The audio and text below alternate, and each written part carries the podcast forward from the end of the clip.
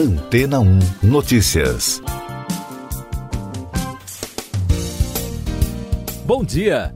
Destaque da tecnologia, cresce a expectativa dos fãs em torno dos rumores de um Apple Music Hi-Fi, que os especialistas afirmam ser o novo plano do serviço de streaming de músicas da empresa.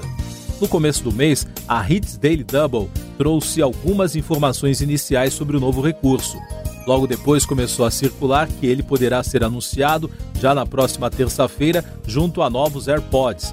E por fim, o próprio aplicativo de música para Android também soltou um teaser sobre uma novidade vindo por aí.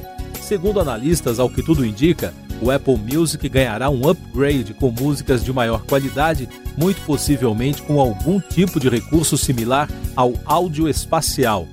No serviço de streaming de músicas e vídeos, os usuários escolhem as músicas para serem enviadas por streaming em seu dispositivo por demanda e recebem recomendações de músicas.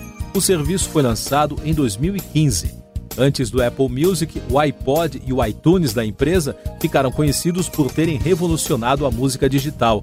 No mês passado, o Apple Music publicou uma carta aberta a artistas e gravadoras da plataforma em ação para se mostrar amigável ao mercado. A empresa informou que paga cerca de um centavo de dólar para cada execução na plataforma. O valor é o dobro do liberado pelo Spotify, que desembolsa entre um terço e metade de um centavo de dólar para cada execução. Pouco antes do lançamento do aplicativo, em dois mil e quinze, a cantora Taylor Swift chegou a criticar a decisão da empresa de não reembolsar artistas durante o período de teste gratuito do aplicativo e anunciou à época um boicote do seu mais recente álbum. A gravadora independente do Reino Unido, Beggars Group, também criticou o período experimental de três meses, dizendo que lutou para ver por que os proprietários e artistas de direitos devem ter este aspecto dos custos de aquisição de clientes da Apple. Logo depois, a empresa decidiu mudar a estratégia. E daqui a pouco você vai ouvir no podcast Antena um Notícias. Corpo de Bruno Covas é enterrado em Santos. Bolsonaro presta solidariedade a familiares de Covas. Ministério estuda a campanha de testagem contra a Covid, anuncia Queiroga. O corpo do prefeito de São Paulo, Bruno Covas, do P S D B, foi enterrado na noite de domingo em Santos, cidade do litoral de São Paulo, onde está enterrado o avô de Covas, o ex-governador Mário Covas. Bruno morreu na madrugada de domingo aos quarenta e um anos, vítima de um câncer. Ricardo Nunes, do M D B, que assumirá o comando da Prefeitura de São Paulo, disse a jornalistas que administrará a cidade seguindo as mesmas diretrizes do ex-prefeito tucano. O presidente Jair Bolsonaro prestou solidariedade à família do prefeito de São Paulo, Bruno Covas, que faleceu na manhã de domingo.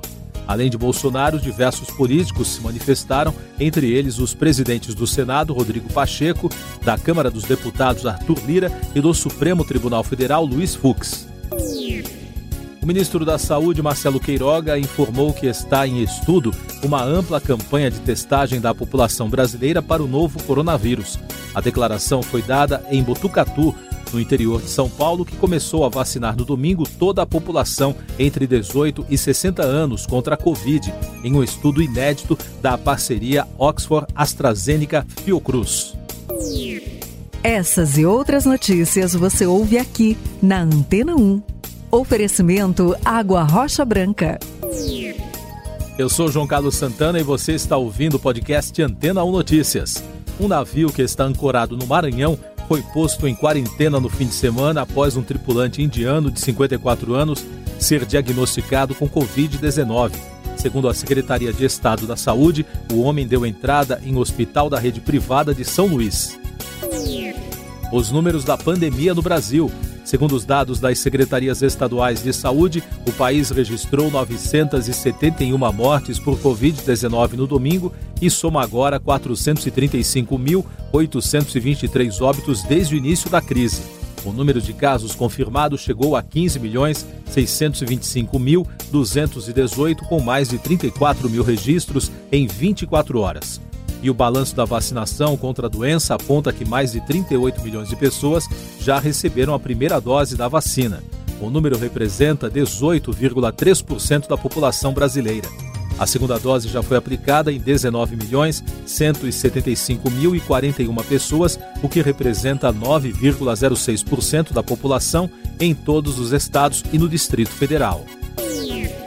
Destaques internacionais. O primeiro-ministro israelense Benjamin Netanyahu afirmou no domingo que o ataque ocorrido no sábado ao prédio que hospedava as agências de imprensa Associated Press e Al Jazeera foi legítimo.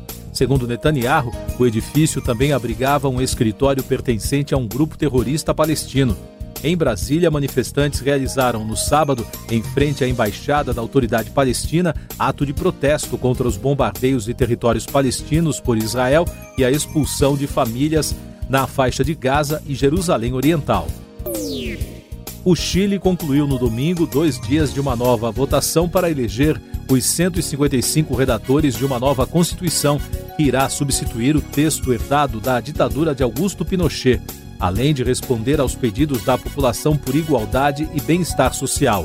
O processo constituinte durará nove meses, sendo prorrogável por três semanas. A deputada Guadalupe Lori, do Partido Indígena do Equador, foi eleita presidente da Assembleia Nacional, com o apoio do partido do presidente eleito Guillermo Lasso, que tomará posse em vinte e quatro de maio. Lori foi escolhida para o cargo por dois anos, com setenta e um votos. Destaques do meio ambiente. A Defesa Civil do Amazonas informou que pelo menos quatrocentos e oito mil pessoas em cinquenta e quatro dos sessenta e dois municípios do estado já foram afetadas pelas cheias dos rios. Segundo dados do órgão, vinte e cinco municípios do estado estão em situação de emergência, dezoito estão em situação de transbordamento, nove estão em alerta e dois estão em estado de atenção.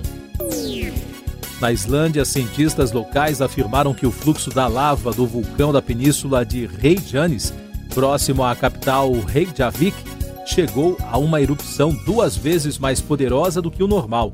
O vulcão entrou em erupção há dois meses e continua em plena atividade, surpreendendo os observadores. Economia e negócios. Especialistas que acompanham a economia da Índia alertam que o orçamento único do país, aprovado para promover uma forte recuperação no pós-pandemia, enfrenta problemas. De acordo com a agência Moody's, a segunda onda de infecções no país deve desacelerar a recuperação em curto prazo e pode ainda pesar nas dinâmicas de crescimento em longo prazo. Depois de surpreender o mercado e suspender a compra dos carros elétricos da Tesla com o uso de Bitcoin, o empresário Elon Musk voltou a criticar a moeda no domingo, ao responder um usuário do Twitter. Para analistas, Musk teria insinuado que pode vender ações da empresa que estão em Bitcoin. Logo após o C E O da Tesla tweetar a resposta para o seguidor, o preço da criptomoeda despencou em vários mercados, inclusive no Brasil. Os Estados Unidos estão se preparando para enviar ao Brasil o primeiro voo de imigrantes brasileiros deportados desde o início do governo de Joe Biden. A previsão é de que na quinta-feira, cerca de cento e trinta brasileiros sejam mandados de volta, segundo o Estadão, citando fontes que acompanham as questões imigratórias americanas. O mundo dos leilões e destaque no podcast Antena um Notícias. Um quadro do pintor espanhol Pablo Picasso foi vendido por quase cem milhões de dólares em Nova York, nos Estados Unidos, após dezenove segundos do início do leilão realizado na semana passada.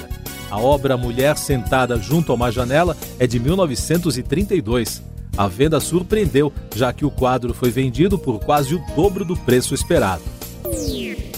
Janet Jackson colocou mais de mil itens pessoais em leilão. Até o momento, quatro deles já foram vendidos por duzentos e oitenta e um mil dólares. Segundo o portal T M Z, o maior destaque foi o conjunto preto usado pela cantora no clipe de Scream, gravado com o irmão Michael Jackson em mil novecentos e noventa e cinco. As peças foram vendidas por cento e vinte e cinco mil dólares. Último destaque do podcast Antena um Notícias, edição desta segunda-feira, dezessete de maio. Novos bombardeios israelenses atingiram a faixa de Gaza desde as primeiras horas da madrugada desta segunda-feira. Os ataques destruíram casas e edifícios no território palestino controlado pelo movimento islâmico Hamas. Desde a retomada dos conflitos, Israel alega que age em legítima defesa, em retaliação ao lançamento de foguetes por grupos palestinos. Siga nossos podcasts em antena um ponto com ponto br.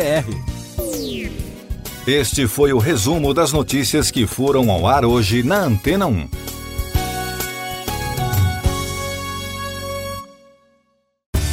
Depois de tanto conteúdo legal, que tal se hidratar com água Rocha Branca? O consumo regular de água durante o dia traz benefícios para a saúde, como, por exemplo, manter a pele bonita e hidratada. Rocha Branca, da fonte direto para a sua casa.